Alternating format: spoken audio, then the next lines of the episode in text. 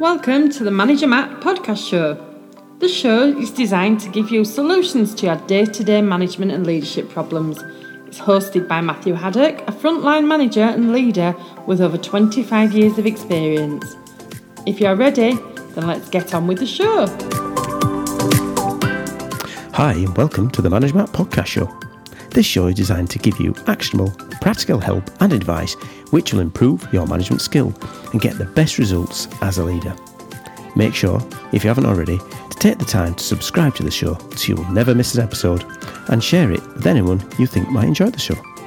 So, without any more delay, let's get on with this week's show. Let's start this week's show with a question What happens when life throws you a curveball? We all know that it's going to come at some point. But in this episode, I want to explore the career changing events which are out of your control. But Matt, I plan for everything you're shouting. Yeah, right, of course you do. It's so easy sometimes when we're in our day to day to become confident that our future is bright, our future is there forever. One of the biggest things keeping people in work is the idea of job security. Now, we all know that's changed over the years. It's very unlikely that you are still doing the same job you're doing now than you did when you started working. There may be some who are, but I'm sure there's a lot who aren't. But we are very much creatures of habit. We like to do the same things, and we like to make sure that when we're working, we're doing the same things every day. I mean, sometimes work in, in that way is very good. We think it's great. But sometimes there's change that comes along or at least we think this change is in our control. Now, when people work in an organisation, we don't usually think day by day, will I have a job tomorrow? Unless you've really messed up and you're waiting for that call from HR. But most of us get on with the day to day, you have your to do list, your calendars, and you plough on. You don't think that something is going to go, something is going to change, that curveball is going to fly into your face. But are we being naive? Are we underprepared for what change could happen? The Stoics say that you should start every day with the mantra, This could be my last. They don't want you to be paralysed with fear of dying. That's not the idea of the mantra. The idea is to live each day as if it was the last. Now, again, some people take that to the extremes, think that they're going to live off the land, sell all their properties, and not plan for the future. It doesn't. It just means that we should be aware that things can change. Now, if I pull this back to a work example, what would happen if you went to work today and was told you were surplus to requirements? You have been displaced, your future was not with the company. What would you do? What should you do? And what should you do today to prepare for that event? Firstly, you're doing a good job, hopefully. And it's a really nice job that you're doing. You're focused, you're on point, you are the best you can be, you're learning from the podcasts. But things can happen. Saying all that positive stuff, things can go wrong. Let's look at it another way, from another lens. If you, even though you're enjoying your job and you're really wanting to go places, but let's just say you got a great offer from another company with a better location, more flexibility, less hours, more money, more holidays, better chance of promotion, better benefits. Would you leave your role? Would you go? I think most of you would say yes. You are as much at work for your needs as the company needs you. And it can be very transactional when you look at it that way. Now, I'm not saying that there is not more to work than the idea of it money and obviously promotion. It does boil down to other factors. There is other factors that gets you up and through that door every day. But we sometimes put too much emotional attachment to the work we're doing, and we sometimes need to balance that with the transaction of what it really is. So back to my scenario. You came to work with your diary full, calls all day, plans to do whatever you had to do, and you get the call by your boss or HR, and you're not needed. Straightforward as that. Transactional as you like. You're not needed anymore. What do you do? You stood in the car park. You think, well, that's not how I thought today was going to be. The first impact will be very similar to the idea if we lose a loved one. The idea of bereavement, the grief cycle, if you like, by Herbert and Rose. there's this idea of shock, complete and utter shock. First thing you were talking about what you were going to be doing in the next month, the next minute you haven't got a job. Then there's a denial. This isn't happening to me. This can't be my fault. Then the anger comes through. How can they do this to me after all this service? Then you start to bargain. Well, maybe if I change a bit, they'll keep me. Then there's that absolute depression. Oh, God, I can't believe it. This is over. What am I going to do? Then there's a bit of reality testing. Okay, it won't be too bad. And of course, at the end, there's an acceptance. We all have to. Now, those don't just come in a nice, organised, right, there's going to be five minutes of shock, 10 minutes of denial, you know, an hour of anger, four days of bargaining. That's not how it works. These cycles can go back and forth. But most time and people will go through this kind of grief cycle. And it's acceptable that that's the norm. Now, if you've been listening to this point in the show, thank you so much. Hope you've learnt a lot. But please, if you can take the time to share this episode with someone who would like it, it really helps the Manager Matt visibility. And it's something that can really drive forward people's learning and their ability to be better managers. And, of course, the big and, it's free. Who doesn't like free? Okay, let's get back to this week's show. So, as with bereavement, it's going to be hard. There is going to have to be, though, a logic somewhere. A window of logic will open up. And as leaders, you will need to step back sometimes and start to think about how you can make this transition from where you are to where you go. I know it's easy for me to say this, you know, but to deal with something in um, a situation like you are, you really need to start looking like you would do if you had a problem at work. You start looking at what's the short term fixes? What do I need to do straight away to sort things out? What's the medium and long term that'll follow on from there? Now, the short term, it's the nuts and bolts about the exit itself. You know, the things like, firstly, what are they offering?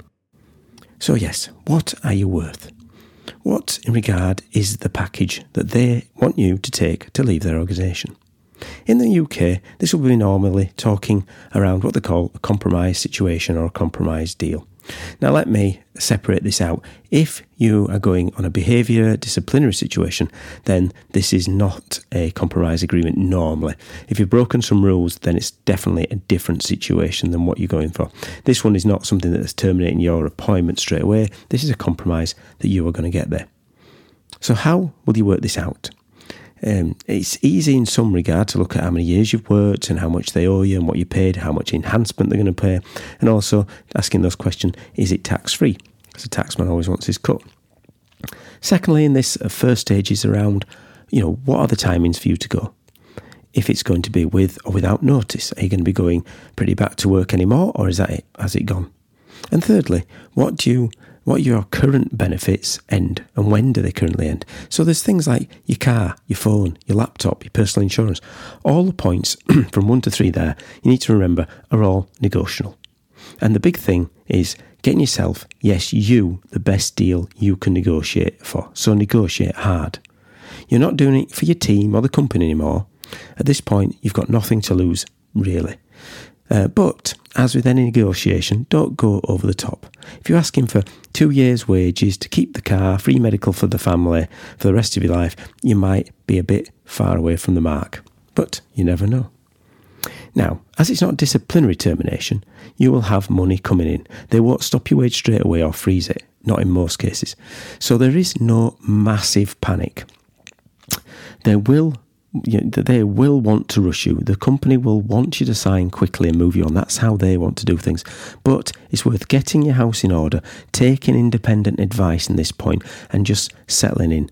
And um, as as as with all, there is something that you should always be doing regarding making sure that your finances are balanced. So one of the good exercises that come out of this is, even though you might not be in this situation, is to take a cash flow situation of your household like you would do in your business and say What's coming in? What's going out?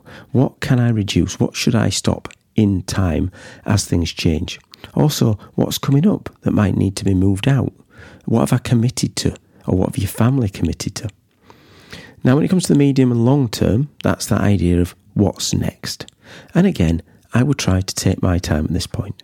If you have the headspace, take the time to consider your next move.